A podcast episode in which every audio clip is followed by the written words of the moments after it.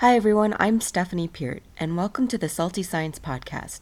So, I've designed Salty Science to be a podcast that is more of a casual and laid back glance at different marine science topics rather than an in depth, detailed, and scientific discussion. And that's because I want everyone who loves the ocean to be able to enjoy this podcast without having to feel like you need to go back to school to understand what I'm going to be talking about. Okay, and with that said, I'll also be cutting back on some of the jargon, but there will be times when I just can't get around it, so I'll try to make sure I give plenty of explanations and definitions. And also, my goal in each episode is to relate the topics to you, my listeners, so that by the end of each episode, you can answer the question So, why should we care? Alright, with all that said, let's get into our topic, which is sea salt, or rather the salt that's found in the ocean. So I thought that this topic would be great for the first episode because one, well, the name of this podcast is Salty Science after all. And two, the fact that we have a salty ocean is such a big deal for so many physical, chemical, and biological processes that it's super important for us to all have a good foundational understanding of the salt that's in the ocean. Okay, so one of the first questions that comes to mind when I say sea salt is what the heck is sea salt? And is it the same thing as just regular table salt? So let's back up a little bit and first ask what is salt? Besides just something that makes our food taste really good. So, in science, a salt is a chemical compound that is made up of these things called ions. And ions are basically atoms or a combination of atoms that have an electrical charge. And the big takeaway here from all of this is that they have an electrical charge. Remember that because it's super important for the rest of this discussion. And so they have a charge, and that charge can be either positive or negative. And a good way of thinking about this is to relate it to magnets. If you ever played with magnets, you know that opposites attract, right? So positive ions are attracted to negative ions, and when they get close enough, they stick together, similar to the way magnet- magnets will stick together. But when the ions stick together, their charge gets neutralized. And so that's a pretty basic description of what a salt actually is. Okay, so let's go to another good question. Is regular table salt the same thing as sea salt? Well, actually, the answer is a little complicated. And that's another reason why I chose this as our first topic. So, you may have heard table salt referred to as sodium chloride and that's because those are the two main ions found in table salt.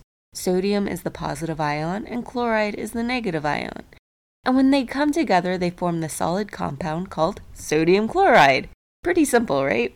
And if you were to take a teaspoon of table salt and stir it in a glass of just regular drinking water, the only ions present floating around in the water would be sodium and chloride.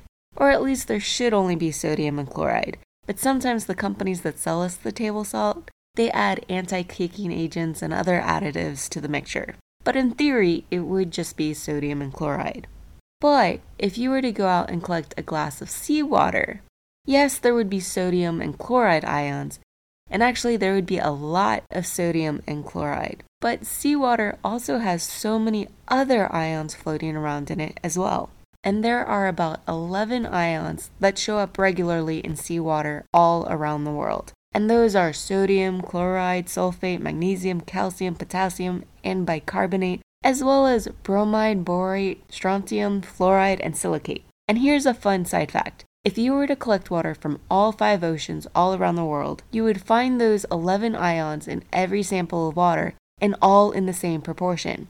For example, if you were to collect a kilogram or a thousand grams of seawater, which basically comes down to about a liter of water, of that kilogram or liter of seawater, about 96.5% of the weight or mass of that water would just be from regular the water molecules itself and about 3.5% would be due to the ions that are floating in the water. And of that 3.5 just collective percentage, 55% would always be due to the chloride ions. And about 30% would always be from the sodium ions, and 7% from sulfate, and 3% from magnesium, and about 1% from calcium, and another percent from potassium. And actually, even if you have less salty water or more salty water, the percentage of the ions will always be the same. And in marine science, we call this the constancy of composition of seawater. And we've actually known about this since the 1800s. And in marine science, we also take advantage of this concept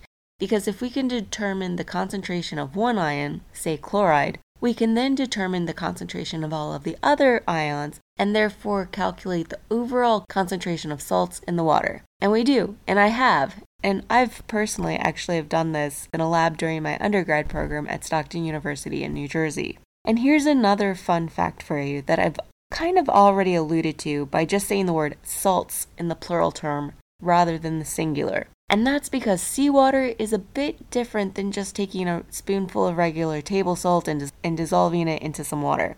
And that's because if you dissolve some table salt in water, like I said before, you should only have just sodium and chloride.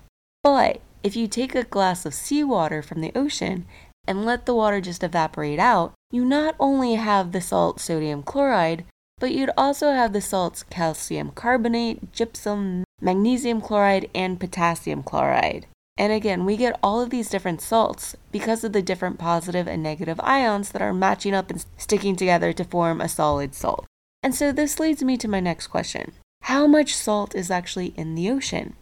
Well, I actually looked this up online and in a couple of my oceanography textbooks, and according to my resources, the world ocean contains about 5.5 trillion tons of salt, which would mean that if all the water in the whole ocean, which covers roughly 70% of the earth, if it was just if all the water was just to suddenly evaporate, the salt residue that would be left behind would be so large that you could literally cover the entire planet with a layer of salt 150 feet thick. Or, if you prefer the metric, that would be a layer of salt 45 meters thick.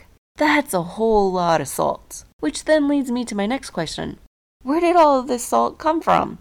Well, one source is from the rocks on land, and that's because every time it rains, the rainwater will slightly erode some of the rock away, releasing minerals and ions, which then get washed into the ocean either by rivers or other runoffs. Another way that the salt gets into the ocean is by underwater volcanoes and hydrothermal vents, which release salts and ions into the water as well. And finally, another source is from what we call in marine science atmospheric deposition. And a good way to visualize what atmospheric deposition is is to think of a volcano and that volcano erupts and it releases rocks and minerals and ions into the air that then get deposited into the ocean. That's one form of atmospheric deposition. But there's a couple others, but we won't get into that right now. Okay, so why do we care about the different salts in the ocean?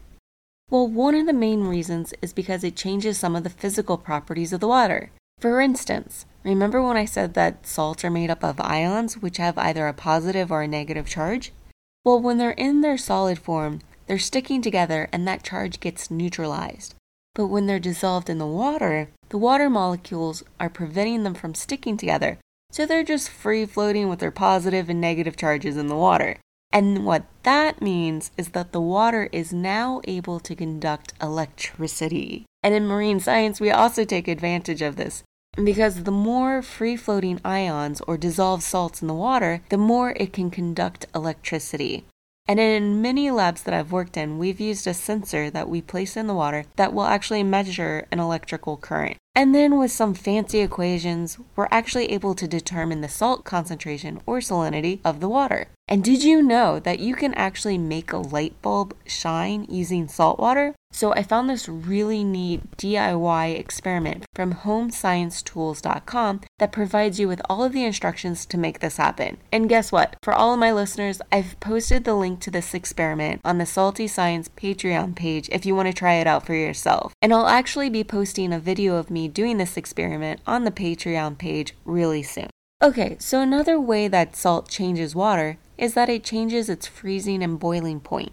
So pure water freezes at 0 degrees Celsius, or that's 32 degrees Fahrenheit, and it boils at 100 degrees Celsius, or 212 degrees Fahrenheit. Well, salt in water changes this, and the more salt, the bigger the change. And probably the most obvious of the two is the freezing point. If you've ever lived in an area where it snows, you'll notice that most people start putting salts on the roads and sidewalks and driveways, and that's because the salt acts like a type of antifreeze. And so in the ocean, the water won't freeze at 0 degrees Celsius. But in fact, average seawater freezes at negative 2 degrees Celsius, or that's 28.4 degrees Fahrenheit, which definitely impacts a lot of marine ecosystems, especially near the North and South poles. And before I get to the next bullet point in my notes, I have a quick question. Have you ever been told by your parents or grandparents or even a cookbook to add a little salt to a pot of water before trying to bring it to a boil? Well, that's because the salt is actually reducing the water's heat capacity, which basically means that the water will heat up faster. So the next time you want to make some pasta, by adding some salt to your pot of water, it's supposed to help speed up the time that it takes the water to come to a boil, thereby speeding up the cooking process, and it'll also add a little flavor to your food as well. Okay, and another way that salt changes water is that it decreases the water's speed of evaporation which is also kind of related to the positive and neg- negatively charged ions and the fact that every water molecule also has a positive and a negative charge to it. But what does this mean in a practical sense? Well, one example would be that if you went swimming in the ocean, it would take you longer to drip dry than it would if you swam in a lake or a river. That's kind of useful information actually now that I think about it. And then another thing that the salt does is it changes the water's viscosity, making it more viscous. Which a great way to think about viscosity is imagine you're at your favorite diner or restaurant and you order a plate of pancakes and a cup of coffee. In your coffee, you pour some cream or some half and half, and on your pancakes, you pour some good old fashioned maple syrup. And so, my question is which one's easier to pour?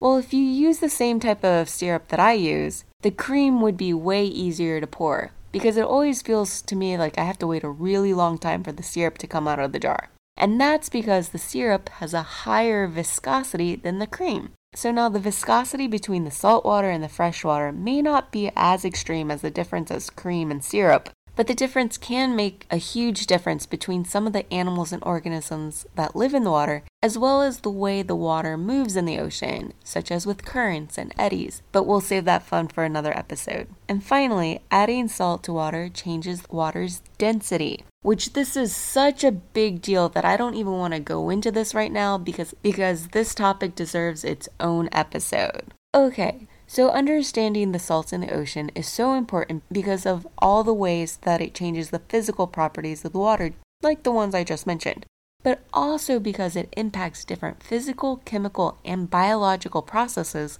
that go on in the ocean. And all of these, in one way or another, impacts our own lives, whether directly or indirectly. And we'll definitely be getting into these in more detail in future episodes. Okay, so that's the end of my notes. So, as a quick summary, in this episode we covered the definition of salt according to science, as well as the different ions and salts that are found in the ocean. We also discussed a little bit about how much salt is in the ocean and where it all came from. And we also discussed some of the ways salt can change the properties of water, which has huge physical, chemical, and biological impacts. Alright, so now I have a challenge for all of my listeners. After listening to this episode, I challenge you to answer in your own words the question why should we care? That is, why should we care about all the different salts and ions in the ocean, especially if being a marine scientist isn't your day job? So that's your challenge, and if you'd like to share your answer with me, I'd love to hear it. And you can send me your answer via email at saltysciencepodcast at gmail.com. Alright, so that includes this episode. So until next time, have a great day, great week, and remember to stay salty. Thank you for listening to Salty Science. But guess what? You don't have to let the fun end here. Go to the Salty Science Patreon page, where I've posted some really cool videos, some study notes, as well as some really neat experiments that you can try at home. And if you want to follow along with my own research, you can follow me on Instagram. My username is Teps Adventure. That's T E P S Adventure. All Salty Science episodes are available on iTunes, Spotify, Google Play, and YouTube, plus another of other podcasting apps. If you like the show, please rate, review, and subscribe on iTunes, as this is the best way to spread the word about this podcast. Salty Science is listener supported. So if you would like to show your support, visit our Patreon page at patreon.com forward slash salty science, where you can either make a one time donation of any amount or you can become a Salty Science crew member for as little as a dollar a month. So visit the Salty Science Patreon page and sign up today.